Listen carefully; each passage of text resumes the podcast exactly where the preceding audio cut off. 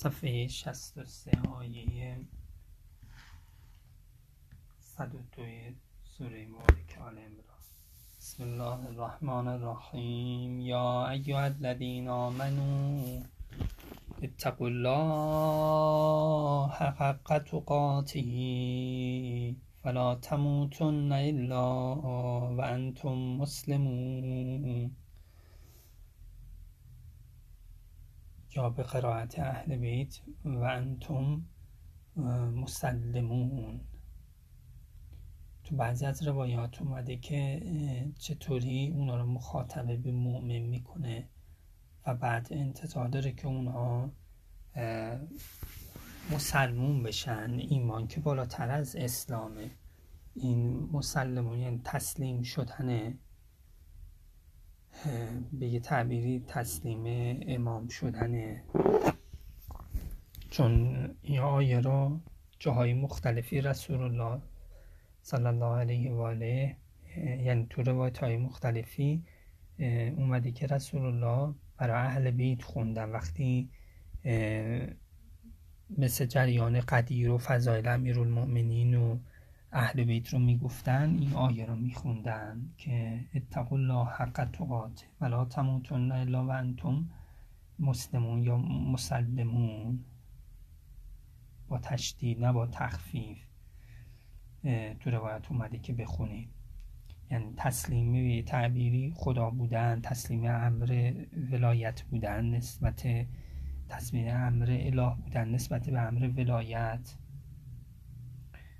و باز بعضی روایات اومده که این آیه نسخ شده یا این آیه راجع بعضی از افراد خواسته و الا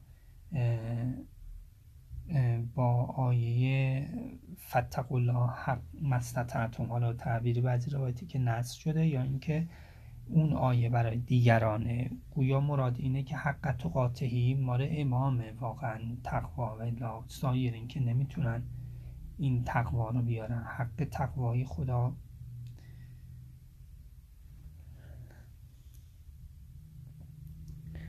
امام صادق علیه السلام فرما اعلمو ان الاسلام هو تسلیم اسلام حقیقتش تسلیمه و تسلیم هو الاسلام و تسلیمم همون اسلامه. فمن سلم فقط اسلمه و من لم یسلم فلا اسلام له. کسی که به مقام اسلام نرسیده و تسلیم نشده باشه اسلامی نداره.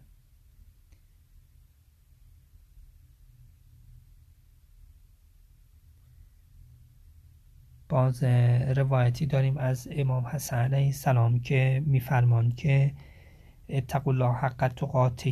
میفرمان پرسیدن خاصتون ام عامه؟ این آیه مال خواسته یا عموم مردم امام فرمودن نزلت فی قوم خاصتن. این آیه برای قومی خواص نازل شده. و تعقیب و عامتن ثم جاعت تخفیف.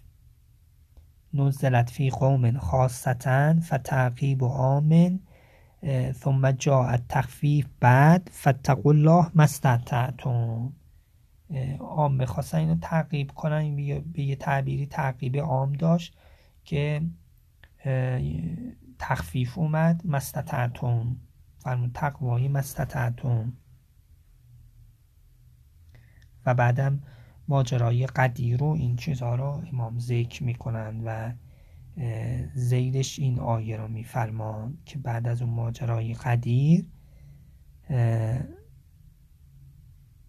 نزلت که و من یبدل نعمت الله من بعد ما جاءته فان الله شدید العقاب ثم نزلت یا ایها الذین آمنوا اتقوا الله حق تقاته ولا تموتن الا و انتم مسلمون یا حالا مسلمون که مسلمون نسبت به این امام و این حکم قدیر باز امام باقر علیه السلام فرمودن لا تموتن الا و انتم مسلمون به ولایت علی علیه السلام. امیرالمؤمنین فرمودن نسخ قوله تعالی یا ایها الذین آمنوا اتقوا الله حق تقاته قوله فتقوا الله مستطعتم نسخ قوله تعالی قوله تعالی را اولی را به نصب بخونیم که مفعول بشه و این قوله فتقوا الله مستطعتم را این رو با رفع بخونیم که این فاعل باشه. یعنی آیه فتق الله مستطعتم آیه را نسخ کرد. حالا اون تعبیر روایت امام حسن شاید یه جهتایی بیشتر اولا باشه که ما عکس کنیم که اونجا تعبیر به نسل نداره. تعبیر به این هست که خاصه برای افرادی نازل شده. اینجا باز منصوب به المؤمنین که والله ما عمل به هازا غیر اهل بیتن فی ما فلما نزلت حاضل آیه قالت الاصحاب لا نطیق فانزل الله فتقوا الله مستطعتم المؤمنین فهمدن کسی به این آیه غیر ما عمل نکرد. شاید مراد از اون نسخی که تو اون روایت اومده مراد این باشه. فتقوا الله فی سرائرکم و علانیتکم ولا تموتن الا و انتم مسلمون. تقوا داشته باشین در خلوت و جلوت.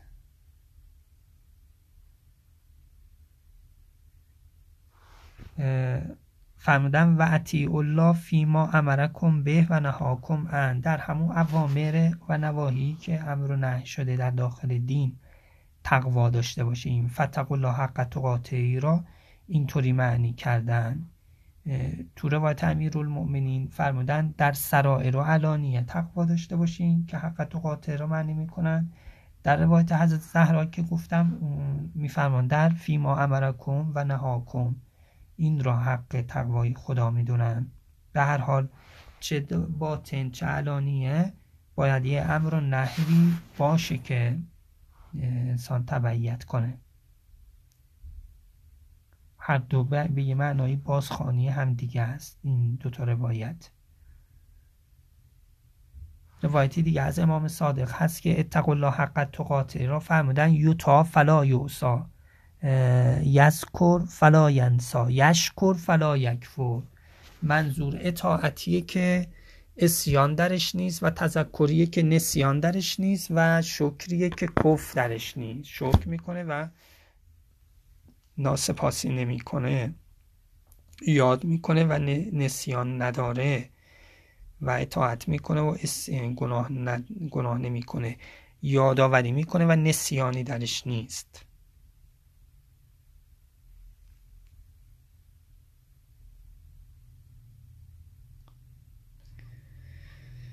بله.